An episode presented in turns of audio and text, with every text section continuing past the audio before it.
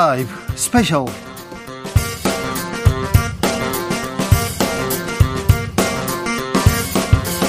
2022년 5월 21일 토요일입니다. 안녕하십니까. 주진우입니다. 토요일 이 시간은 일주일 동안 가장 중요한 일들 정리해드리는 그런 시간입니다. 소중한 시간이죠. 시사 1타 강사 양지열 박지훈 변호사 모셨습니다. 네, 안녕하세요. 안녕하세요. 네. 잘 계시죠? 예, 잘 있습니다. 네. 중요한 일들이 있었어야 되는데 그렇게 막 크게 중요하다기보다 좀 시끄러운 일들은 몇 가지 있었던 것 같습니다. 그러니까 매우 중요한 국가를 위해서도 국민을 위해서도 매우 중요한데 네.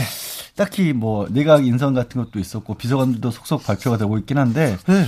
뭐 정책이라든가 비전 뭐 이런 것들보다는 네. 좀 사람들을 둘러싼 논란 같은 것들은 그렇죠. 좀 있었던 기억이 나요. 5년간 앞으로 이 국가를 어떻게 운영하겠다, 어떤 정책으로 어 서민 그리고 경제, 민생 다 어떻게 살리겠다 이런 얘기가 좀 더 나와줬으면 하는데 계속해가지고 뭐 안경태 뭐 얼굴 전제 막 이런 얘기만 나오고 있어서 네. 조금 지금 이 중요할 때 그걸 다룰 땐가 언론 좀 각성해 주셨으면 하는 생각 많이 듭니다. 지금 이 방송 영상으로도 만나보실 수 있습니다. 네, 지금 바로 유튜브에서 주진우 라이브 검색하시면 영상으로도 만나보실 수 있습니다. 선물도 준비되어 있습니다. 주말 방송 어디서 듣고 계신지 알려주시면 세 분 추첨해서 선물을 드리겠습니다. 음. 카카오톡 플러스 친구에서 주진우 라이브 검색하시고 친구 추가한 다음에 메시지를 보내주시면 됩니다. 조 바이든 미국 대통령이 한국에 왔어요. 그래서 윤석열 대통령과 만났고요. 계속해서 회동하고 어디를 가고 있는데 이 내용은 저희가 자세히 정리해 가지고 월요일 날 전문가와 심층 분석해 드리겠습니다. 주진우 라이브 스페셜 본격적으로 시작해 보겠습니다. 지방선거 얼마 남지 않았습니다. 이제 선거 철이에요. 공식 선거운동 시작됐습니다. 막 어, 마이크를 잡고 후보자들 열띤 토론 계속되고 있고 연설하고 있는데 자 선거 운동 시작하자마자 당일 여야 분위기 어땠는지 조경태 의원 그리고 안민석 의원과 짚어봤습니다. 조경태 의원님, 네네. 자 선거 어떻게 돼가고 있습니까? 어떻게 보십니까? 어, 현재까지 그 민주당이 그동안 대선 패배에 대한 그 어떤 후유증에서 벗어나지 못하고 있음으로써 네. 아마 우리 국민의 힘이 좀 잘했다기보다는 더불어민주당의 어떤 실책들이 어, 어, 지금 선거판을 그 국민의힘 즉 여당에 좀 유리하도록 예. 이어져 나가게 하는 것 같고요. 네. 좀 결정적인 것 중에 하나가 지난번에 금수완박 법안을 그 입법 독주를 통해서 통과시키면서 그 영향이 매우 크게 나타나고 있다 이렇게 보고 있습니다. 그래서 선거 판세 아, 지금 국민의힘이 거의 좀 많이 유리합니까? 네, 아무래도 저희들이 경기도를 보고 있습니다만은 경기도에서 승리하게 되면 저는 지방선거의 좀 완성이다 이렇게 보고 있거든요. 네. 그래서 경기도에서 지금 김원혜 국민의힘 후보가 우리 당 후보가 나서고 있는데 꼭 어, 필성해 주시길 바라고 있습니다. 안민석 의원님 어떻게 보고 계신지요? 예, 검찰 개혁은 뭐 지방선거 표하고 상관없이 이거는 가야 될 길을 제 민주당이 간 것이고요. 오늘 제가 그 김동연 후보하고 제가 하루 종일 같이 동행을 했어요. 예. 제가 김동연 캠프 상임선대위원장을 맡고 있어서 수원서부터 화성, 평택, 경기 남부를 지금 쭉 함께 동행을 하고 있는데요. 제가 그분을 오늘 보면서 그분의 이제 말씀도 유심히 듣고 그러면서 참 실력 있는 분이다. 네. 아, 원고를 안 보고 이렇게 하시더라고요. 정치 아직 초년생이시기 때문에 어, 유세차 위에서 원고 안 보고 자기 이야기를 한다는 건 굉장히 그 이례적인 것이거든요. 그만큼 준비되고 실력이 돼 있다는 것이죠. 그런데 반면에 김원혜 후보 이분은 실력보다는 연기력하고 순발력은 좀 있으신 것 같아요. 특히 연기력이 아주 뛰어난 것 같아요. 표정 연기. 그래서 참 1,400만 경기도를 이끌 고백인데, 어, 김동현 같은 실력 있고 내공 있고 준비된 그런 분이 도민들을 위해서 꼭 필요하겠다. 그리고 김원혜 같은, 김원혜 후보는 좀 더 준비가 필요한 분이다 그렇게 생각을 하고요. 에, 경기도는 전체적으로 엎치락 주치락 하는 그런 좀 분위기예요. 음, 분위기인데 어 근데 이게 뭐 흔히만 선거지 않습니까? 예, 근데 이제 우리가 2018년 지방선거에 비하면은 그때는 대통령 취임하고 1년 지난 다음에 치렀는데 저희들이 싹쓸이 했잖아요. 근데 네. 아직 한 달도 안 되는 대선 저 취임하고 한 달밖에 안 됐는데 뭐 이 정도 분위기면 저희들은 해볼 만 하다고 봅니다. 특히 경기, 인천, 강원, 충남, 대전 뭐 이런 뭐 중부권에서 지금 박빙 승부를 펼치고 있고요. 네. 어, 뭐 후보자들이 열심히 또 선거운동들이 열심히 지지자들이 열심히 하면은 저희들이 해볼 만한 선거라고. 조경태 의원님. 네. 그 뭐 저는 안민석 의원님의 어떤 그런 말씀을 들으면서 옛날 노래 공명의 희망사항이라는 노래가 있습니다. 아 예. 그래서 아마도 어 이번에 그 정신 차리지 않으면은 아마 야당이 크게 2018년에 어떤 그 모습으로 되돌아가지 않을까. 이제, 역전되는 거지요. 그리고 원고를 안 보고 뭐 연설한 데 가지고 실력 있다라고 말씀을 주셨습니다만은 문재인 전 대통령은 원고를 보고 주로 보고 이렇게 연설을 하셨거든요. 그래도 어, 대통령이 되지 않았습니까? 저는 어, 어쨌든 김동연 후보의 개인적인 뭐 능력이나 실력은 뭐 좀 더 검증해 봐야 되겠습니다만은 네. 전체적으로 더불어민주당의 여론이 매우 안 좋기 때문에 네. 어, 저는 경기도에서 만약에 더불어민주당이 패한다면은 아마 좀 큰 충격에 그 빠지지 않을까 이런 생각을 합니다. 강용석 변수는 어떻게 보시는지요? 저는 개인적으로 강용석 변수는 그 후보 단일화로 이어져야 된다는 입장이거든요. 예. 그래서 최근에 그 안철수 그 후보 역시도 예. 그 후보 단일화에 대한 말씀을 주셨는데 이준석 대표는 또 잘났죠. 예. 이준석 대표는 이제 강용석 후보와의 좀 약간 어, 약좀 불편한 관계다 보니까 네. 아마 그런 표현을 했을 수도 있는데 네. 어, 선거 막판까지 저는 어, 후보 단일화에 대한 그 불씨를 살려놓아야 된다 이런 입장입니다. 안민석 의원님. 강용석 그 변호사가 경기지사에 나온 이걸 보면서 저는 두 가지 생각하는데요. 첫째는 이것은 저 정치 생태계를 교란하는 행위다. 어, 어쩌면은 단일화 자체를 애초부터 염두에 두고 출마를 하신 게 아닌가. 본인의 이제 복, 복당 네. 문제와 이제 퉁치기 위해서. 근데 그게 사실이라고 그러면 이거는 정말 심각한 에, 정치 생태계를 교란하는 행위라고 보고요. 네. 뭐 단일화 할지 안 할지 두고 봐야 되겠습니다만은 저는 뭐 하는 하려고 나왔다고 그렇게 보는 쪽인데요. 그런데 이게 말이에요. 강영석 출마 자체가 이제 코미디입니다. 에, 그렇게 아주 극우 보수 유튜브에서 뭐 나름의 팬덤을 가지고 있다 그러는데 이런 분이 경기지사 출마했다는 게 코미디고요. 또 단일화를 지금 제안해서 단일화를 추진한다는 자체도 코미디고요. 이런 강용석 전 후보에게 대통령 당선자라는 분이 전화를 해서 김동연 좀 공격해라. 김원희 공격하지 말고 그런 전화했다는 자체도 코미디고요. 전체적으로 강용석 후보의 출마는 저는 막장 코미디라고 봅니다. 근데 그 강용석 후보 그렇게 코미디고 거기하고 단일화 얘기하는 것도 코미디인데 왜 국민의힘 지지율은 오르고 민주당은 이렇게 네 바닥을 기고 있습니까? 바닥을 기는 정도는 아니고요. 말씀드렸듯이 이게 허니문 선거기 때문에 예. 뭐 어쩔 수가 없습니다. 어차피 처음부터 끼우리지 운동장에서 저 치르고 있는데요. 네. 그리고 이제 다음 주에 그러니까 내일 내일 네. 바이든 대통령 모레입니다. 오고 어, 모레 모레입니까? 네. 그리고 어 손실 보상도 지급되고 예. 이런 이제 우리가 악재를 맞이하게 될 텐데요. 네. 근데 거기에 비해서 어, 국민들이 윤석열 정부의 그 폭주를 견제해야 되겠다. 그런 견제 심리가 막판에 좀 발동을 하게 되면은 네. 어 뭐 박빙이고 아까 조민트 의원님 말씀하신 것처럼 어, 경기에서 지면은 지방선거 지는 것이고 네. 어느 쪽이든 경기에서 이기는 쪽이 이길 텐데요. 네. 음, 저는 뭐 선거라는 건 결국 후보 개인의 경쟁력에 크게 의존한다고 보거든요. 안민석 의원님. 김은혜와 네. 네. 김은혜와 마, 무리할게요 네. 김은혜와 김동연 두 분의 경쟁력에서는 현격한 차이가 있기 때문에 네. 결국에는 경기에서 김동연 후보가 이기고 지방선거에서 우리가 이제 선전하는 그런 결과를 나타내지 않을까 조심스러운 전망을 합니다. 자 경기에서 그리고 전국에서 이재명 바람이 불고 있습니까, 안민석 의원님? 아무래도 불죠. 어 그리고 판을 흔들 정도의 이제 위력은 가지고 있고요.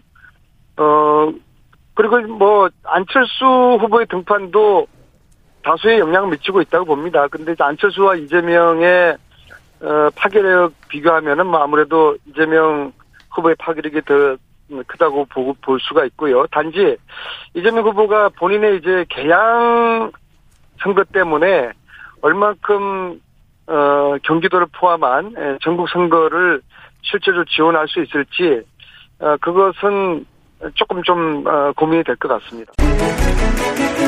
주진우 라이브 국민의힘 조경태 조금 여유가 있고요. 네. 아, 민주당의 안민석 조금 음, 애가 타, 타는 것 같더라고요. 아무래도 이제 지금 윤석열 정부 출범하고 22일 만에 치러지는 선거인데 사실 대선 직후라서 그런지 대개는 대선이 끝나고 나서 시간이 좀 흐른 뒤면 뭔가 정권에 대해서 심판한다거나 이런 그렇지. 분위기도 좀 나오는데 견제도 해야 된다. 네. 균형 중요하다 이런 얘기하죠. 근데 조금 빨라요. 네. 뭔가 이게 나온 게 좀 빠르고 그리고 이제 중앙 정치에서 그 동안에 뭐 이미 좀 논란이 되려면 논란이 될 수 있었던 예를 들어 내각 내각 구성과 관련해서 각 장관들도 좀 말썽거리들이 있긴 있었잖아요. 말썽거리들이 조금 많았는데 많았는데 좀 집중되지 않아요. 크게 이슈가 되지는 않았던 것으로 보여요. 그게 여러 가지 해석을 해볼 수가 있는데 일단 언론에서 크게 관심을 안 가졌거나 아니면 네. 국민들이 또 대선 직후라서 네. 뭐 그런 저런 걸 따지고 싶지 않다 아직은 뭐 이런 네. 분위기일 수도 있고 아니면 뭐 그 이제 야당이 된 민주당 쪽에서 이걸 효과적으로 부각시키지 못한 것도 있는지 모르겠습니다만 어쨌든 그래서 국민의힘 쪽이 조금 더 조금 말씀하신 것처럼 어 좀 편안해하는 것 같고 그렇죠. 민주당 쪽에 선거를 준비하시는 분들은 조금 안타 애를 태우고 있다 이런 분위기인 것 같아요. 네, 안민석 의원 안민석 의원은 스튜디오 오시기로 했는데 아, 경기가 급하다고 못 오시고 전화를 했는데 좀 다급해 보이다. 지금 뭐 상당히 야당이 불리한 건 사실이죠. 아, 그렇습니까? 뭐, 뭐 우리 구도라는 얘기도 있고 뭐 인물 일이 뭐 바람 얘기하는데 구도가 상당히 중요한 요소이기도 하고 네. 구도가 정권 출범 직후입니다. 네.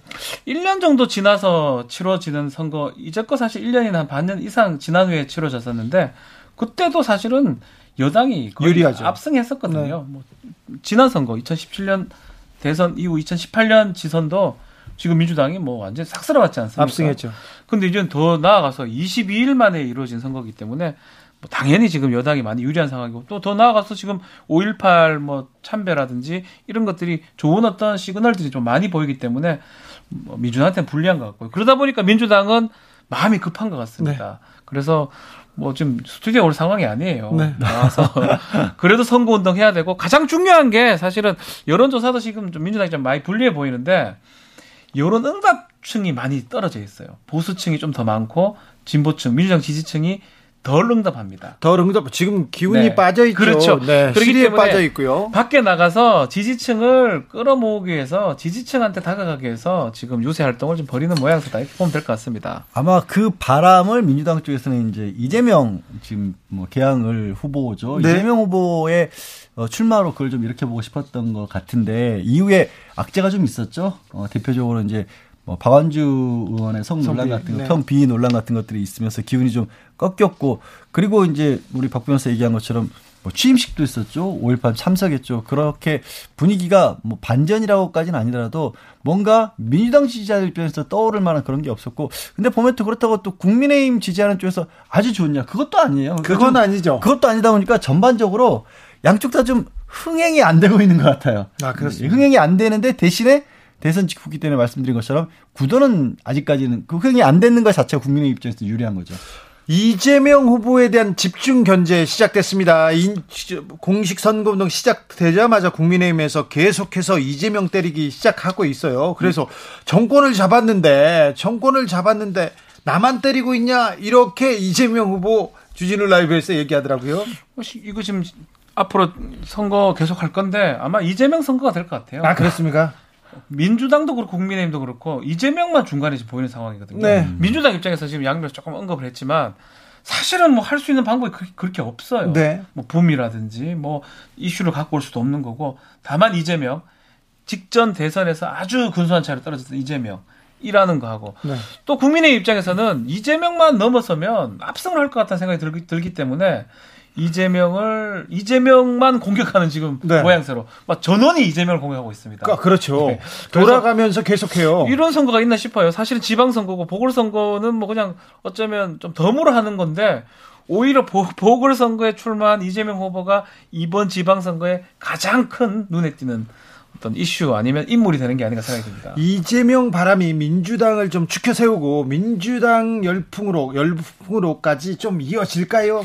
그런 것들을 민주당에서 기대를 해서 이재명 후보가 나섰기 때문에 국민의힘에서는 이재명 후보를 또 때리는 거죠. 네. 왜냐하면 가뜩이나 얘기하신 것처럼 대선에서 큰 차이가 없다라는 점 때문에 좀 불편하잖아요. 사실은 네. 국정을 운영하는데 동력을 얻는데 좀 방해도 될 것 같고. 그렇죠. 그렇다면 뭔가 승기를 한 번 정도 더 잡아야 앞으로 이제 뭐 재임 기간 동안에 국정 운영의 초기에 동력을 얻을 수 있다라는 판단도 하고 있기 때문에 그래서 결국에는 모든 이슈가 이재명 후보에게 집중이 되는 것 같은데 모르겠습니다. 이제 뭐 23일 네. 다가오는 23일 날 노무현 전 대통령 이제 추도식이나 이런 걸 통해서 조금 더 기대를 하는 그런 얘기도 나오겠긴 한데 마음대로 사람 마음으로 되는 건 아니잖아요. 그건. 정권 새 정권 출범 이후에 공교롭게 이재명 관련된 압수수색이 세 번 연속 진행됐습니다. 그건 이건 어떤 변수가 될까요? 그게 조금 저는 뭐 박 변호사 얘기도 들어봐야겠지만 시기가 좀 희한하긴 해요. 그렇죠. 조금 밤이 다 불송치 결정했고 3년 4년 이렇게 된 사건들인데 압수색을 뭐가 또 있길래 새로 했지? 그러니까 뭐가 안 나오더라도 저는 불리하게 작용할 것 같아요. 그렇죠. 뭐 당연히 불리하죠. 시기상도 그래요. 그리고 여러 가지 뭐 성남 FC라든지 새로운 내용을 갖고 압수색을 했다는 얘기가 있습니다. 이제껏 불송치한 내용 말고도 더 추가를 했을 가능성도 있다면 근데 이게 사실은 저는 양날의 검으로 보입니다. 경찰이 하고 있는데 뭐 경찰이 뭐 그런 의도하고 하는 건 저는 그렇게 생각하진 않지만 정치적인 어떤 쟁점. 민주당이 아니면 민주당 지지한 사람이 어 이상하다. 이거 정권이 좀 독주하는 거 아니냐? 우리 고 민주당 지금 큰일 난 거 아니냐? 라서 투표장에 올 수 있는 계기가 될 수도 있고. 네. 또 반대로 국민의 입장에서는 아, 이재명 너무 뜨면 안 되는데. 그래서 계속 제가 얘기하지만 여러 가지 국면으로 계속 봤을 때 이번 선거 이재명 선거가 돼버렸다. 네. 근데 이게 그 생각이 좀 듭니다. 이재명 후보가 또 민주당에서 만약에 바람을 일으키잖아요. 네. 그러면 또 국민의힘 지지자들 또 올라올 거예요. 역, 역, 그렇죠. 역결집이라는 그러니까 이게 역결집. 과연 이게 뜨는 게 좋은 건지 아닌 건지도 사실은 그게 쉽게 말할 수 있는 건 그렇죠, 아니에요. 그렇죠. 일장일단이 있죠. 공교롭습니다만 지난 지방선거 경기도지사로 당선된 이재명 그때도 경찰 분당 경찰서에서 엄청난 수사를 했었어요. 네. 아무튼 이번 대선 후에도 이재명은 경찰한테 쫓기고 있습니다. 네. 그럼, 그럼 정확히는 경찰은 이제 검찰에서 보안 수사 지침을 가지고 하고 있기 때문에 네. 뭐 경찰에게만 쫓긴다기보다는 검경 합동 수사단인가요? 네, 그렇죠. 자, 이재명 선거, 이재명 바람은 경기도에는 어떤 영향을 미칠까요? 이번 선거의 최대 승부처였는데요. 경기도 분위기 살펴보려고 정치연구소에서 장성철, 천하람과 함께 이야기 나눠봤습니다. 이분들은 국민의힘 쪽 사람들인데요. 아, 이분들은 경기도를 이렇게 보고 있더라고요. 그런데 아까 강용석 네. 후보 얘기가 나와서 그런데 아, 또 괜한 소리를 했네요. 네. 강용석 후보 네. 신당 창당한답니까? 그러면은 경기지사 후보는 어떻게 된답니까? 어, 지금 일단 저희랑 단일화는 물 건너 갔죠. 왜냐하면 이제 대통령 물 건너 갔어요, 이제? 네, 아니 왜냐하면은 대통령 말을 뭐 못 믿겠다라고 하고 대통령이랑 진실 진실 공방하는 사람인데 네.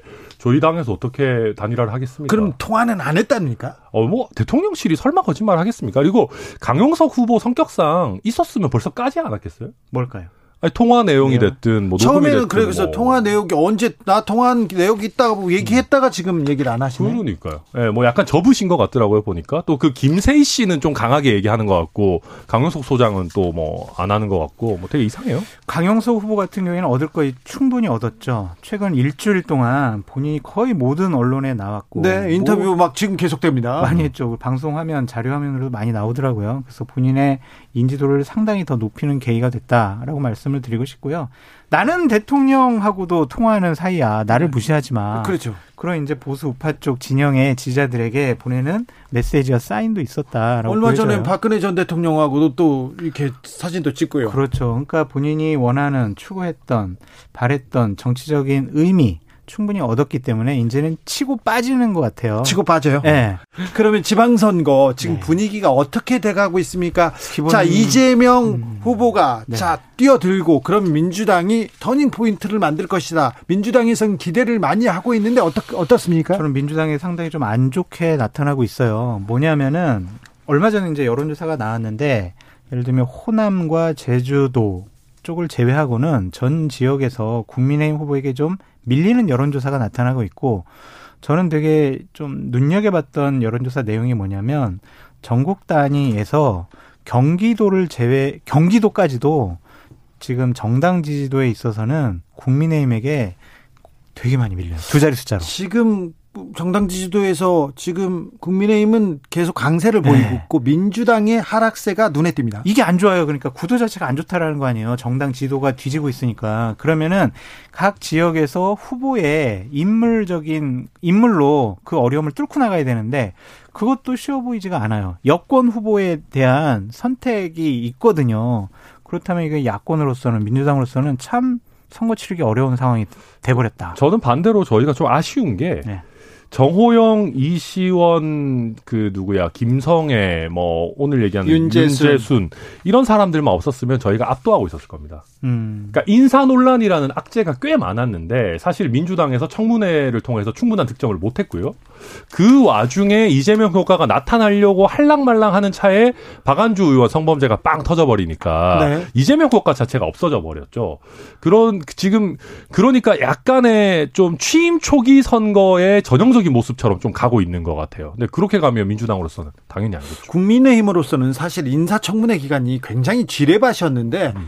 뭐 큰 어려움 없이 가고 있다고 봐야 되는 것 같습니다. 아니 그거는 아까 말씀드렸듯이 삼남매의 공헌이 상당히 아니, 크죠. 네, 네. 인사청문회를 좀 민주당이 좀 잘 못했어요. 준비를 잘 안 했고 공부도 안 했고 네. 좀 포인트를 잘못 잡았다. 자 내일부터 네. 지방선거는 공식 선거 운동을 시작합니다. 이제부터 뭐 또 돌아다니기 시작하고 이제 본격적으로 선거 운동합니다. 그런데 주말에 한미 정상회담이 있습니다. 이게 외교사의 윤석열 대통령이 첫 발을 내딛고 그리고 정상회담을 하면 좀 플러스 효과가 지금까지는 있었거든요. 음, 더 있죠. 더 있다고요? 아니, 국민의힘이나 윤석열 대통령에게는 상당히 긍정적인 일들만 앞으로 남아 있어요. 한미 정상회담에서 한미 동맹 강화한다. 북한의 비핵화를 추구하겠다. 여러 가지 얘기를 하게 되면은 국민으로서는 어 외교 무대에도 제대로 대비했구나라고 인정할 수밖에 없고 추경이 6월 1일 전에 통과돼서 실질적으로 소상공인 자영업자들에게 돈이 손에 쥐어지면 이것은 현 정부 그리고 국민의힘에 고마울 수밖에 없다라는 생각이 들고요. 네. 아, 저도 북한과 관련해서 좀 저도 눈여겨봤던 게 어, 윤석열 대통령이 좀 직진한다, 직선적이다 이런 느낌이 강하지 않았습니까? 그런데 막상 북한 이슈와 관련해서는 되게 중도적으로 이렇게 유연하게 가시더라고요. 메시지가 좀 잘 나왔어요. 네, 네, 예를 들면 비핵화, 뭐 핵실험을 하더라도 우리가 인도적인 지원은 하겠다라는 네. 얘기까지 나오고 코로나 어, 백신에 대해서도 네, 코로나 백신에 대해서도 전폭적으로 지지 지원하겠다. 그리고 뭐 권영세 통일부 장관 같은 경우도 기존 정부의 모든 걸 뒤엎을 생각이 없다. 그렇죠. 어, 국가 단위에서 이어갈 건 이어가야 된다라고 얘기. 얘기를 하고 있어서 지금 오늘 있었던 사실 5.18 민주화 운동에 대한 이런 뭐 제대로 된 참배 그리고 이런 북한에 대해서의 유연한 접근 이런 부분들이 저는 중도층에 꽤 영향을 미치지 않을까 좀 기대가 되는 시간이 부분. 좀 있어요? 네. 저는 그 지방선거의 변수 중에 하나를 이재명 후보라고 좀 말씀드리고 싶어요. 어떤 측면에서요? 이재명 후보가 공동선대위원장을 같이 겸하고 있잖아요. 그러니까 다른 후보들이 안 보여요. 이재명 후보의 말, 워딩, 그리고 모습 이런 것들이 다른 후보들보다 먼저 나와요. 예. 김동연 후보보다 먼저, 수밖에 없죠. 먼저 나오잖아요. 예. 예. 이것이 과연 민주당 지방선거 전략에 긍정적인 것이냐 이것은 좀 민주당이 스스로 생각을 해봐야 될 것 같아요. 너무 빨리 등판한 거 아니야라는 것에 대한 국민적인 인식이 민주당 지지율을 좀 낮게 만드는 그런 효과가 있지 않았을까라는 생각이 들고 하나 더 말씀드리면 저는 이 5.18 기념식 그 국민의힘 참석과 관련해서 보다 더 큰 통 큰 모습을 좀 보여줬으면 좋지 않았을까 이재명 위원장께서 어제 인터뷰에서 뭐라고 그랬냐면요. 아 국민의힘의 뭐 의원들이 다 광주 가는 거 어떻게 생각하세요? 그랬더니 국민의힘은 광주 학살 세력에 후이지 않느냐 이런 식으로 대립과 갈등 이런 걸 조장하는 듯한 발언을 하셨거든요. 이거는 야당 지도자로서 할 역할, 할 말이 아니에요. 보다 더 크게 아 정말 고맙습니다. 정말 앞으로 왜곡하지 말고 우리 광주 민주화 운동 정치권에서 헌법 전문에 넣고 우리 같이 힘을 합쳐서 그분들 제대로 잘 모십시다라고 했으면 얼마나 좋아요. 또 다른 변수는요? 어, 뭐, 또 다른 변수는 저는 뭐 솔직히 잘 이제 안 보여요. 거의 나올 만한 카드들이 양쪽에서 다 많이 나왔고. 국민의힘은 좀 안정적으로 또. 네, 제, 제 희망이기도 합니다. 안정적인 네. 이슈가 나왔으면 좋겠고.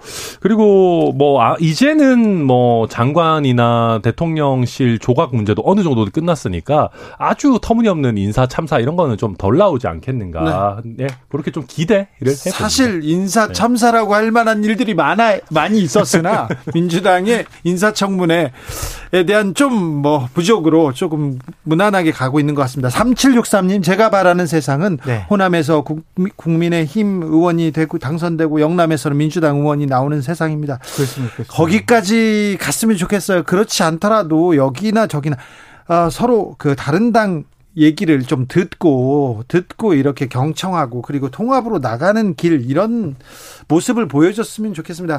윤석열 대통령이 광주 방문합니다. 그 계기로 좀 통합 이렇게 통합으로 가야 될 텐데 네. 과제는 뭘까요? 어 앞으로도 이런 꾸준한 뭐 저희 당의 중심을 좀 잘 잡아주셔야 될 것 같고요.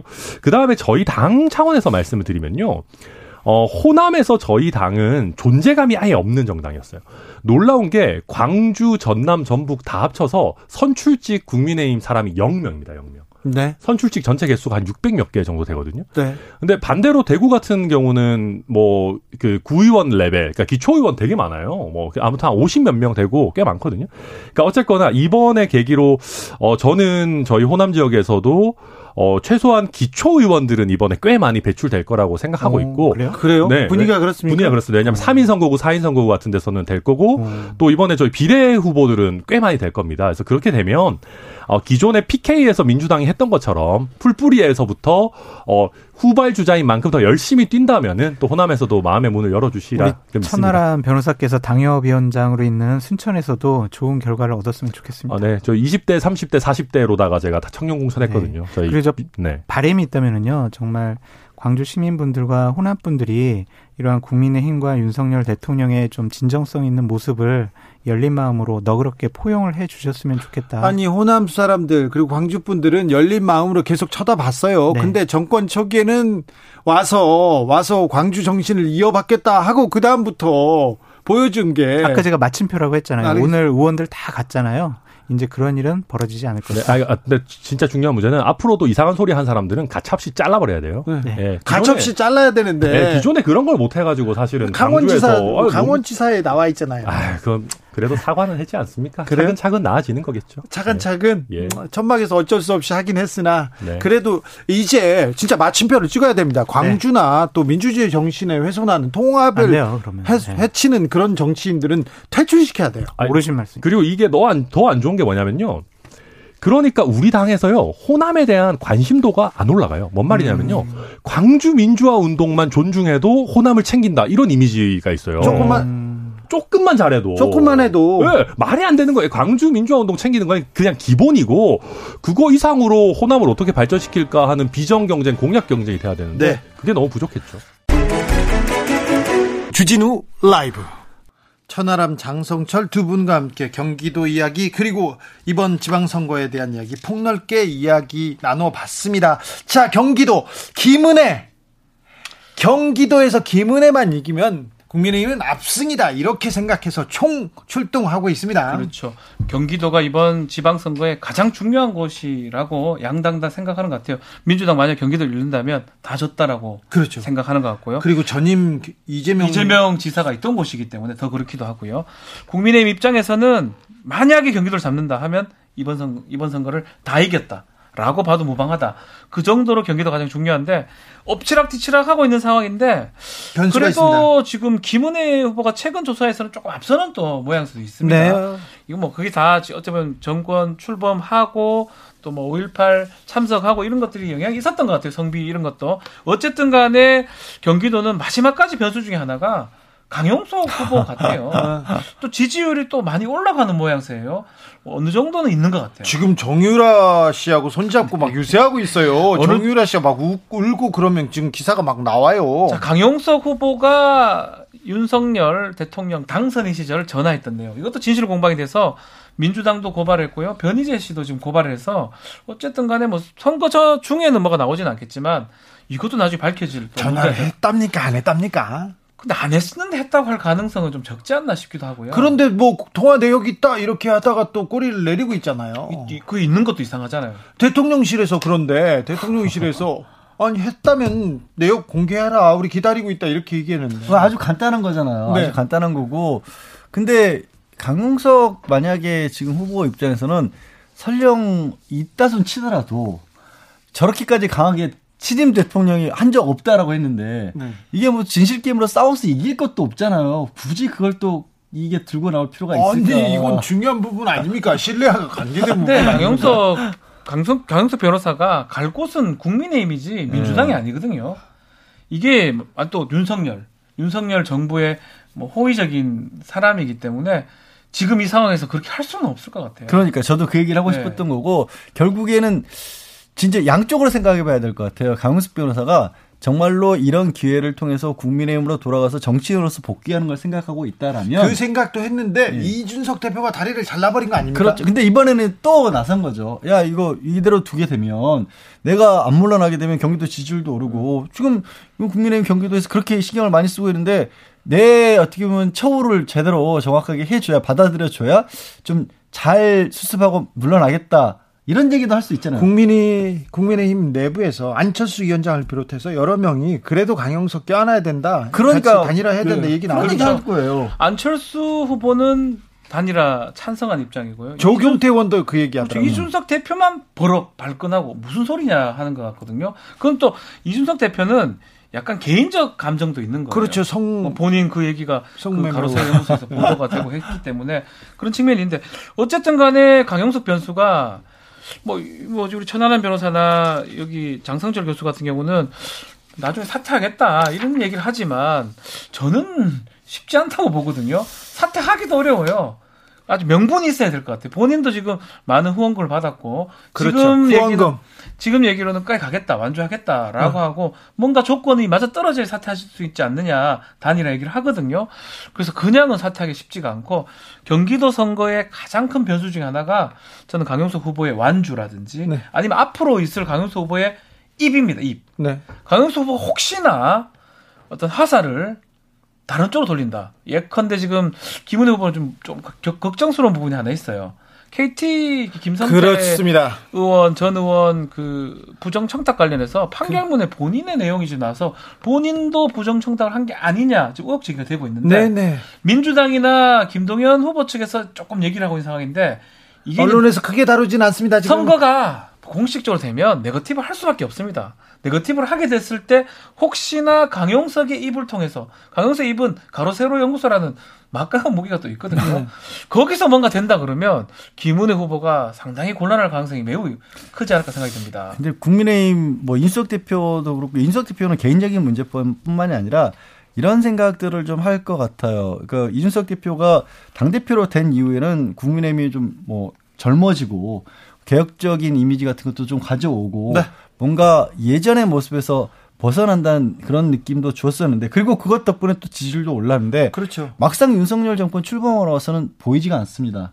그 역할들 찾아주지도 않았고 청년들이 기용도 안 됐었고 오히려 어떻게 보면 올드보이들 귀환하는 그런 느낌 네. 귀환으로 되는데 거기에 강용석 후보까지 만약에 국민으로 들어온다. 지금 정유라 씨랑 같이 유세하고 있는 사람이 지금 강용석의 정치적 위상 그리고 또 어, 집중 이 영향력은 더 사실 커졌어요. 강용석 지금 변호사 같은 경우는 박근혜 이 전 대통령까지 뒤에 있는 네. 사람이잖아요. 지금 박근혜 전 대통령하고 이게 맺어졌는지 아닌지 모르겠지만 본인이 막 굉장히 지지하는 쪽으로 나오고 사진, 있잖아요. 아니 사진도 같이 찍고 아, 그러니까 사저, 또 돈도 좀 빌려 그러니까 그러면 아마 이준석 대표라든가 아니면 국민의힘 내 젊은, 젊은 정치인들 입장에서는 당이 도로 돌아간다라는 생각을 할 거예요. 그래서 반대를 하지만 아까 박 변호사가 잘 짚어준 것 같이 그냥 무시하자니 굉장히 이게 쉽지 않은 상대거든요. 지금 김은혜, 강용석 단일화 얘기 나오면서 네. 굉장히 곤혹스러운 입장에 빠졌어요.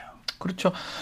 단일화가 이게 돼도 돼도 걱정이고 안 돼도 걱정인 거예요. 왜냐하면 김은혜 후보 입장에서 단일화가 되면 우리 항상 선거에 그 얘기 하잖아요. 1 플러스 1이 2가 되는 게 아니에요. 1 플러스 1이 1.5가 될 수도 있고 극단적인 경우 0.5가 떨어지는 수도 있는데 딱 지금 강용석 후보가 그렇거든요. 지지층이 예컨대 박근혜 전 대통령 아니면 좀 표현하기 좀 그렇지만 약간 극단적인 보수층이 지지를 합니다. 네. 혹시 단일화가 됐을 때 김은혜한테 가려는 사람이 안 갈 수도 있다는 거예요. 중도층 이탈할 그렇죠. 수도 있죠. 네. 그리고 빠져나올 수 있 다는 걸 봤을 때는 단일화 해도 곤란하고요. 또 안 한다고 선을 그어버리면 제가 좀 전에 말씀드린 공격의 어떤 화살이 김은혜한테 갈 수가 있습니다. 자, 마지막까지 이렇게 단일화가 큰 변수가 될 것 같은데 경기도 선거에서 언제쯤 결론이 날까요? 끝까지 가봐야 됩니까? 사전 투표 전까지는 나겠죠. 사전 투표 전에. 예, 사전 투표 전에 나는데 그때까지 뭔가 김은혜 후보도 지금 발언은 그래요. 뭐 다음 주 금요일 토요일입니다. 기다려 본다는 식으로 하고 있는데 뭐 그 전에 뭔가 그래도 제스처가 나오지 않을까. 또 제스처가 안 나오면 강영수 후보는 독자적으로 뭔가 발언을 할 가능성도 있다. 계속해서 뉴스를 만들 네. 예, 가능성은 매우 큽니다. 네. 그건 뭐 확실합니다. 확실합니다. 예. 여러분께서는 지금 주진우 라이브 스페셜을 듣고 계십니다. 주진우 라이브 스페셜 이번 지방선거 마지막 남은 변수는 뭘까요? 지금 초반에 말씀을 드렸다시피 결국 지방선거가 이제 정권 심판으로 가려면 뭔가 정권에 대해서 다시 한번 생각할 만한 계기가 만들어져야 되는데 그건 사실 국민들에게 불행한 일이죠. 뭐 네. 민주당 입장에서는 그걸 네. 바랄 수도 있지만 네. 국민들 입장에서 출범한 지 한 달도 안 된 정부에 대해서 심판할 만한 생각이 들 만한 일이 있어 버리면 그건 대한민국 입장에서는 안 좋은 일 아니겠습니까? 그래서 그 얘기인즉 변수가 되려면 결국에는 뭐 이게 뭐 현재 출범한 정권에서 뭔가 뭐 나라가 흔들리지 않더라도 네. 문제가 생겨야 되는 것밖에는 그거 말고는 없지 않을까요? 특별히 변수라고 생각하는 게. 그렇습니까? 지방선거 마지막 변수는 뭘지 그리고 주요 지역은 어떻게 되고 있는지 수요일 이슈 티키타카에서 최진봉 교수 배종찬 소장과 함께 막판 변수 짚어봤습니다. 민주당이 총리 후보자 어, 청문회도 미뤘고요. 표결도 미뤘습니다. 그리고 인사청문회를 하루에 여섯 명씩 이렇게 모아서 이렇게 하면서 이게 누가 어떤 후보자가 나와서 어떤 비전을 정책을 말했는지도 잘 모르겠고 모르겠어요. 네, 모르겠고 그 다음에 또 인사청문회도 잘 치르지는 못했어요. 음. 거기에 또 또 좀 악재가 있습니다. 음. 박지원 비대위원장이 오늘 악의 고리 끊어내야 된다 하면서 최강욱 책임져라 이렇게 또 얘기하고 하하. 나섰습니다. 그러니까 저는 박지원 위원장에게 제가 그냥 어, 충고를 하나 하자면 그러니까 문제를 제기하는 거는 뭐 잘했다고 생각해요. 예를 들면 예컨대 성비 문제에 대해서 적극적으로 나서가지고 문제를 어 공론하고 예. 그, 그리고 이제 그걸 끊어내는 거 그건 잘했어요. 근데 문제는 뭐냐면 계속 그거만 하고 있어요. 저는 그건 좀 아니라고 생각해요. 그러니까 무슨 말이냐면 그러니까 이게 지금 현재 모든 당에서 집중적으로 지방선거에 집중하고 있는데 계속 내부적으로 문제를 발생시키고 일으키는 쪽으로 이슈화하는 것이 과연 민주당에게 타당한 거냐. 예를 들면 성부임 문제는 명확하게 그 비위 문제를 완전히 다 정리한다고 저는 봅니다. 근데 이걸 계속 비대위원장이 이슈화하고 이슈화하고 이슈화하는 것이 과연 민주당이 도움이 되느냐 하는 부분은 고민을 해봐야 된다고 저는 생각해요. 그러니까 다른 여러 가지 이슈들도 많음에도 불구하고 네. 이 문제를 계속 제기하는 것이 과연 선거에 무슨 도움이 되겠어요? 교수님 근데 문제는 짚고 음. 가자고 하죠. 당연히 문제를 짚고 가야죠. 아 근데 이건 중요한데 저는 사람을 이야기 시작하면 답이 안 나와요. 더군다나 지방선거를 앞두고 있기 때문에 당을 개혁을 할 때는 이렇게 하시면 됩니다. 세 가지입니다. 당은 첫 번째 이념, 두 번째로는 정책, 세 번째는 이제 사람이거든요. 뭐냐면 이념을 일단 만들어야 돼. 우리 정당이 어떤 정당이냐. 그걸 틀을 세우고서 어떻게 쇄신과 혁신을 할 것이고 계획을 할 것이냐. 그리고 우리는 어떤 정책을 추구해 나갈 거냐. 그러니까 검찰 하나에 또는 뭐 추경 하나 이렇게 집착하는 것이 아니라 우리는 어떤 정당이다. 어떤 정책을 통해서 국민들에게 기쁨과 행복을 줄 것이다. 그런 다음에 그것에 준비되어 있는 사람만 판별을 해버리면 돼요. 네. 그렇게 가야 되는데 지금 사람 한 사람 잡고서 이 사람 안 돼, 저 사람 안 돼, 이건 안 되는 거죠. 자, 지방선거 판도 한번 읽어보겠습니다. 네. 아, 아무리 봐도 대통령이 뭐 취임을 했고요. 헌임은 기간이고 그래서 국민의힘이 조금 상승세인 거는 분명한 것 같습니다. 근데 이재명 후보가 등판함으로써 지방선거 전체 좀 판도가 바뀔까요? 터닝 포인트를 만들 수 있을까요? 저는 별로 바뀌기가 쉽지 않을 것 같아요. 다만 이제 경기도가 중요한데 경기도의 상징성이 크기 때문에 저는 전체 판세에 뭔가 대변화가 있기는 쉽지 않을 거예요. 그리고 실제로 지난 대선에도 윤석열 10, 이재명 7이었거든요. 그러면 지금의 국정 안정론에 무기가 실른다 그러면 국민의힘이 11이나 12가 될 가능성이 민주당이 7이나 8이 될 가능성, 8이나 9나 될 가능성보다 더 높다는 거예요. 그럼 여기서 중요한 것은 저는 가장 중요한 건 경기도를 잡아야 된다. 네. 이재명 후보가 총괄 선대위원장이 경기도를 살려놓는 거. 저는 이게 이번 선거의 전부라고 봐야 될 거예요. 경기도요. 네. 물론 이제 경기도가 중요하죠. 그리고 전체적으로 이재명 사인 고문이 등판을 함으로써 그래도 어느 정도 어 가능성을 열어놓은 건 분명해요. 그러니까 판을 자체를 흔들어 놓은 거는 그러니까 물론 큰 줄기 자체를 완전히 바꿀 수 있는 상황은 아니에요. 그건 불가능하다고 저는 보는데 기본적으로 컨벤션 효과도 있고 이제 어쨌든 정부가 처음 출범했으니까 국민들 입장에서는 좀 정부가 안정적으로 갈 수 있도록 도와줘야 되겠다는 생각이 많을 거예요. 그 부분 뭐 충분히 이해하고요. 그럼에도 불구하고 이재명 고문이 등판하기 전과 후는 변화가 분명히 있는 거다. 왜냐하면 등판하기 전만 해도 더 어려운 상황이었어요. 전체적으로 판세가. 그런데 어쨌든 등판함으로써 어, 어느 정도 가능성을 열어놓은 부분들이 있었고, 그 저는 한 절반 정도만 해도 성공했다고 보거든요. 민주당 입장에서는 그 정도만 선방을 해도. 그래서 제가 볼 때는 뭐 많은 부분 큰 물줄기 자체를 완전히 바꿀 수는 없지만 기본적으로 판 자체가 흔들어져서 네. 가능성이 좀 넓혀졌다는 점 분명히 서울, 경기, 인천만 좀 짚어봅시다. 그렇죠. 네, 지금 왜냐하면 서울도 오세훈 후보 가 강세고 네. 지금 인천의 경우에도 유정복 후보가 오히려 흐름을 타고 있거든요. 국민의힘 후보가 경기도만 팽팽한 거예요. 네. 그러니까 저는 지금 빨리 이 현실 파악을 할 필요가 있다. 그래서 저는 두 가지입니다. 하나는 이재명 후보 혼자서 한다. 우리가 왜 혼자서 가면 빨리 갈지 몰라도 같이 네. 가야 멀리 돼. 당이 변해야 돼요. 그래서 네. 지금 저는 민주당에서 다음 총선 때 우리 완전 물갈이 할 겁니다. 그 다음에 완전 당은 쇄신할 것입니다. 바닥에서부터 시작할 것입니다. 그 다음에 여심을 잡아야 돼요. 지금 유권자 특성을 누구 뭐 자영업 잡겠다, 뭐 잡겠다, 남자 잡겠다, MZ 세대 잡겠다, 이대남 잡겠다 안 됩니다. 저는 어떻게든 여성을 무조건 잡고 50대를 잡아야 돼요. 오여. 50대 여성, 오여. 예. 저는 이걸 잡느냐 안 잡느냐가 항상 오여 얘기만 하세요. 가장 중요하고. 집에 계신 분 지금 고려하시고 오, OS. 네, 알겠습니다. 네. 그러니까 전체적으로 보면 이제 판세는 아까도 말씀드렸듯이 불리한 건 분명히 민주당이 그러나 이제 아까 제가 반복적으로 말씀드린 이재명 후보가 와서 일정 부분 반등할 수 있는 기회를 가졌다는 거. 경기도를 이겨야 되고요, 당연히. 인천도 네. 네. 최선을 다해야 됩니다. 그리고 지금 뭐 이제 그 어, 몇몇 그러니까 민주당이 유리한 지사 빼고 충청도에서 어느 정도 성과를 가져가는 중요해요. 알겠습니다. 이 부분이 잘 될 수 있도록 노력을 해야 한다고 봅니다. 주진우 라이브. 그래서요. 변수 중에 지금 뭐 양 변호사 얘기처럼 변수가 있을까요? 싶은데 투표율입니다. 투표율인데 예전에 말한 투표율은 아니에요. 저는 민주당에 한해서 지지층의 투표율. 민주당 지지층이 얼마나 나오느냐. 그렇죠. 그래서 지금 서울에 성영길 후보는 어디 간 줄 아십니까? 민주당의 지지층 북쪽에 가가지고 지금 선거를 시작한 거거든요. 아, 그렇네. 딱 그겁니다. 그래서 이재명이 유일한 변수라는 거예요. 또 유일한 변수는 지금 저는 그래서 이재명이 뭐 일각에서는 이재명 너무 빨리 나온 거 아니냐 하는데 방법이 없습니다. 이재명도 안 나왔으면 민주당 할 게 없어요, 사실은.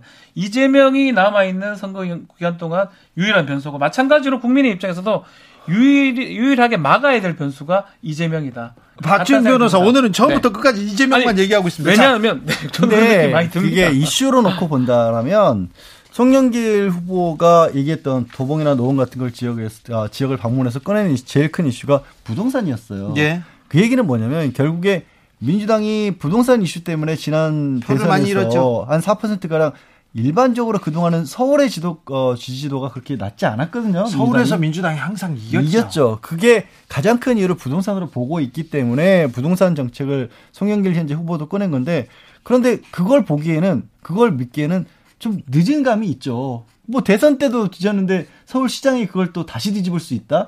그거는 어려워 보인다라는 겁니다. 그게 반대로 볼 수 있는 게 오세훈 시장의 여유로움이 보이는 게 사실 신촌이나 뭐 대학가들 주로 찾았어요. 그러니까 어느 정도 본인은 확보했다고 생각하기 때문에 영역을 넓혀가는 쪽이고 그렇죠. 송영기 후보는 돌아오라고 얘기하고 있는 중이거든요. 네. 그러면 누가 유리하다는 게 그 구도에서도 바로 보이는 거거든요. 그래서 아까 초반에 제가 시작 전에 말씀드린 것처럼 결국에는 아 지금은 뭐 서울시가 됐던 어찌되면 윤석열 정권에 대해서는 국민들의 입장은 이쪽에 기회를 한번 줘보자는 생각을 그렇죠. 해서 투표가 그렇게 쏠렸는데 이쪽에 기회를 줘봤더니 안 됐다, 됐다, 된다 이 판단을 하기 너무 일러요. 네.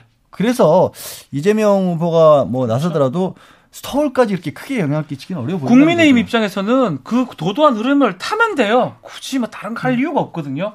그 흐름에 그냥 몸을 맡기면 선거를 쉽게 할 수 있는데 큰 실수만 안 하면 이긴다. 그렇죠. 그런 상황에서 민주당 입장에서는 그것을 막기 위해서는 뭔가 있어야 되는데 근데 참그 이재명이라는 거죠. 사실 이제 한편으로는 음, 그럴 만한, 그렇게 볼 수도 있을 만한, 뭐, 내각 인선 과정에서도 후보로 했다, 장관으로 되신 분들도 굉장히 결, 결함이 많으신 분들이 많거든요. 그리고 저는 사실 이제 대통령 집무실에 비서관으로 들어간 분들도 이게 정권 중반만 됐어도 저는 이런 분들 못 쓸 거라고 생각합니다. 절대 못 써요. 이시원, 음. 주진우 못 써요. 뭐, 못 써요. 근데 다 그냥, 그냥 밀어붙이잖아요. 초반이니까. 네. 그런데도 그것에 대해서조차도 이거 국민들 입장에서 어쨌든 초반이니까 이렇게 되는 거예요. 그렇죠. 자, 인천은 어떻습니까? 자, 인천이 어쩌면 승부를 좀 봐야 될 곳이긴 합니다. 그렇죠. 승부차예요. 이재명 후보 입장에서는 개항에 비록 출마했지만 인천을 만약 이제 시장을 민주당이 확보한다면 이재명의 어떤 등판 이게 효과가 배를 배를 봤다 갖고 볼 수 있는 거고요. 막 인천을 잃어버리고 뭐 경기도만 한다 그러면 뭐 반반일 가능성도 있는 거거든요. 그렇기 때문에 인천이 되게 중요한데 어쨌든 간에 쉽지는 않을 것 같습니다. 뭐 국민의힘 입장에서는 어그 뭐그 뭐, 그 바람만 타면 거의 이길 수 있는 상황인데 굳이 다른 걸 하지 않을 것 같고요. 다만 유일하게 변수라고 생각하는 것만 막기 위해서 국민의힘 지도부도 첫날 인천에 다 모였어요. 그리고 대부분 목표는 다 이재명 후보 얘기입니다. 지도부도 이재명 후보만 얘기하고 이준석 대표도 SNS에서 계속 이재명 후보 얘기하는 거 보면 변수 하나를 막기 위해서 국민의힘은 뭐 아주 상황이 좋기 때문에 그거 막기 위해서 아, 좀 모든 것을 동원하는 모양새다. 그래서 인천에 아주 국민의힘도 큰 힘을 좀 드릴 것이다라고 보입니다. 충청권은 어떻습니까? 아, 충청권이 사실 인물로 놓고 본다라면 밀릴 이유가 없었던 것이고 이게 처음 공천될 때만 해도 충청권에 대해서 민주당이 좀 자신하는 분위기였는데 네, 인물에서 확실히 우위에 있다 민주당이 자신했는데 근데 그 성비 논란이 터지는 바람에 그게 결정타를 좀 먹인 게 아닌가 싶습니다. 뭐 아직 아직은 초반이라고 하고 민주당에서도 25일, 26일이 오히려 기점이라고 하는데 그걸 바꿔놓을 수 있을 만큼 노력을 할지 변호사님 그런데 네. 성비 논란이 민주당에도 있고 국민의힘에도 있습니다. 네. 그런데 민주당이 크게 영향을 받죠. 왜 그러냐면 두 가지. 첫 번째로는 민주당은 처음 나온 얘기가 최근에 좀 안 좋은 일이 계속 있었다 보니까 네. 또 지자체장과 관련해서 있다 보니까 그런 것들이 좀 부정적으로 영향을 끼치는 게 있고 민주당 이제 이 계시는 분들이 항상 좀 투정 내지는 불만을 제기하는 부분이 있죠. 같은 일이라도 민주당에서 터지면 훨씬 더 엄격하게 잣대를 그렇죠. 들이댄다. 그건 감수해야죠, 사실은. 네. 네. 국회의원이고요. 중진 의원이기도 하고 지자체고 또 하필이면 천안을 지역구로 둔 의원입니다. 네. 또 천안이 충청남도에서 뭐 가장 인구수가 많은 그렇죠. 곳이거든요. 또 민주당이 좀, 좀 좋은 곳인데, 소위 말하는. 거기서 많이 잃어버릴 가능성이 있기 국민의힘에서 천안으로 다 몰려갔더라고요. 그러니까 천안에 다 몰려간 이유 또 있습니다. 가능성이 커지니까요. 네. 양승조 지사, 현 지사가 사실 만만치 않은 상황이었어요. 국민의 아, 지역에서 평가도 좋고요. 일 근, 잘한다는. 근데 이제 많았어요. 이게 이제 아주 중요한 이슈가 돼가지고 국민의 입장에서는 상당히 해볼만하고 오히려 승기를 잡은 상황이 아닌가 그렇게 보입니다. 네. 일주일 동안 어떤 내용이 중요했는지 쭉 짚어봤습니다. 지방선거에 대해서도 총, 총체적으로 한번 들여다봤습니다. 복습했으니 이제 예습하겠습니다. 다음 일정.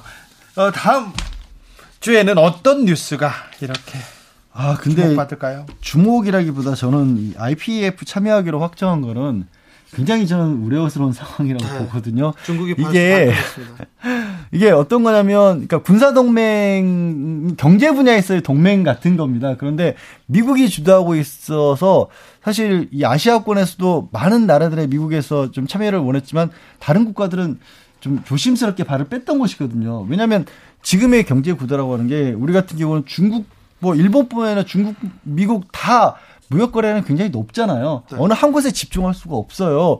그 당연히 이게 중국과도 어느 정도 그 관계를 유지해야 되는데 일방적으로 미국 쪽에 그러니까 이걸 만들어낸 이유가 미국에서는 중국을 견제하기 위해서 만든 건데 거기에 어이 하겠습니다 같이 이렇게 하는 바람에 어 저는 이게 가져올 앞으로의 파장 중국과의 관계 굉장히 우려스럽게 보이는데 어쨌든 이게 24일 날 어, 출범 선언한 정상회의가 있는데 여기에 윤석열 대통령이 참석을 하겠다고 합니다. 화상으로. 아, 뭐, 미국과 일본에서 지금 한미일 군사훈련하자 계속 지금 요청하고 있다고 하는데 그리고 한미 정상회담도 있었고 음, 윤석열 대통령의 장점 중 하나가 결단이다. 뭐 그리고 한번 결심하면 밀어붙인다. 추진력 좋다 얘기하는데 외교는 결단한다고 막 밀어붙인다고 되는 일이 아니지 않습니까? 신중에 신중을 거듭해야 되는데 참 어, 첫 선을 배우, 외교 무대 첫 선을 보였습니다. 그런데 이 부분에 대해서는 우려하는 국민들이 좀 많다는 것도 좀 대통령과 대통령 주변에서 좀 헤아려 줬으면 합니다. 네. 그리고 또 어떤 자 23일 날 노무현 전 대통령 추도식이 있을 거고요. 네. 또 25일부터는 용산 공원부지가 개방이 될 것 같아요. 그래요? 시범, 청와대 이어서 또 용산부지. 사실상 선거 없는 기간은 이번 주입니다. 이번 네. 주. 27, 28일 날 사전 투표했기 때문에 사실상 이번 주에 모든 게 가 려지는 나눠지는데 23일 날 노 대통령 추모식 또 25일 날 그 용산 집, 집무실 개방 요게 양 쌍방에서는 서로 서로 중요한 이슈가 될 것 같습니다. 그리고 여당이기 때문에 정부 여당이기 때문에 그 쓸 카드가 좀 더 많습니다. 아 근데 이제 문제가 이 집무실 개방이 좀 오염이 많이 됐다고 하고 있거든요. 어떻게요? 오염이 용산, 용산, 아, 용산 부지가 네, 미군 기지가 네. 공원 부지가 오염이 많이 돼서 이, 이 개방 자체가 100% 득으로 돌아올지는 좀 지켜봐야 될 것 같아요. 네, 환경 문제가 지금 네 며칠 사이에 좀 터질 가능성은 좀 적지만 적지만 네. 27일, 28일이 사전 투표입니다. 그 전에는 또 선거 국면으로 이렇게 돌아갈 것 같습니다. 자, 돗자리 펴보는 시간입니다. 다음 주 신문 일면은 누구? 박지원은 알겠다, 내가. 저는 이재명입니다. 네. 예. 이재명은 한 100번 정도 나올 것 같습니다. 네. 신문 일면에 뭘? 뭐 이거는 긍정, 부정 뭐 다 어떤 통틀어서 네. 1면에 100번 정도 나올 것 같습니다. 아, 다음 주 초에는 그래도 바이든 대통령 얼굴 나오지 않겠어요? 바이든, 바이든 그리고 윤석열 두, 아, 네. 이 사진이 계속 나오겠죠. 그 그림, 나오겠죠. 그 그림을 한 2, 3일은 전 내보낼 것 같은데 주초는. 그 렇죠. 그래서 네. 이 정상회담 효과 있었다 이걸 또 언론에서 그게, 많이 부각하지 않을까요? 지방선거에도 굉장히 크게 쓰일 수 있는 카드이기 때문에 요건에서는 그걸 밀어붙이지 않을까 싶어요. 그렇습니다. 네. 주진우 라이브 스페셜 여기서 인사드리겠습니다. 선물 공지 한 번 더 해주세요. 네, 주말 방송 어디서 듣고 계신지 알려주시면 세 분 추첨해서 선물 드리겠습니다. 카카오톡 플러스 친구에서 주진우 라이브 검색하시고 친구 추가한 다음에 메시지를 보내주시면 됩니다. 양지열 변호사 감사합니다. 네, 고맙습니다. 박지훈 변호사 수고 많으셨습니다. 감사합니다. 주진우 라이브 스페셜 여기서 인사드리겠습니다. 저는 다음 주 월요일 오후 5시 5분에 돌아옵니다. 지금까지 주진우였습니다.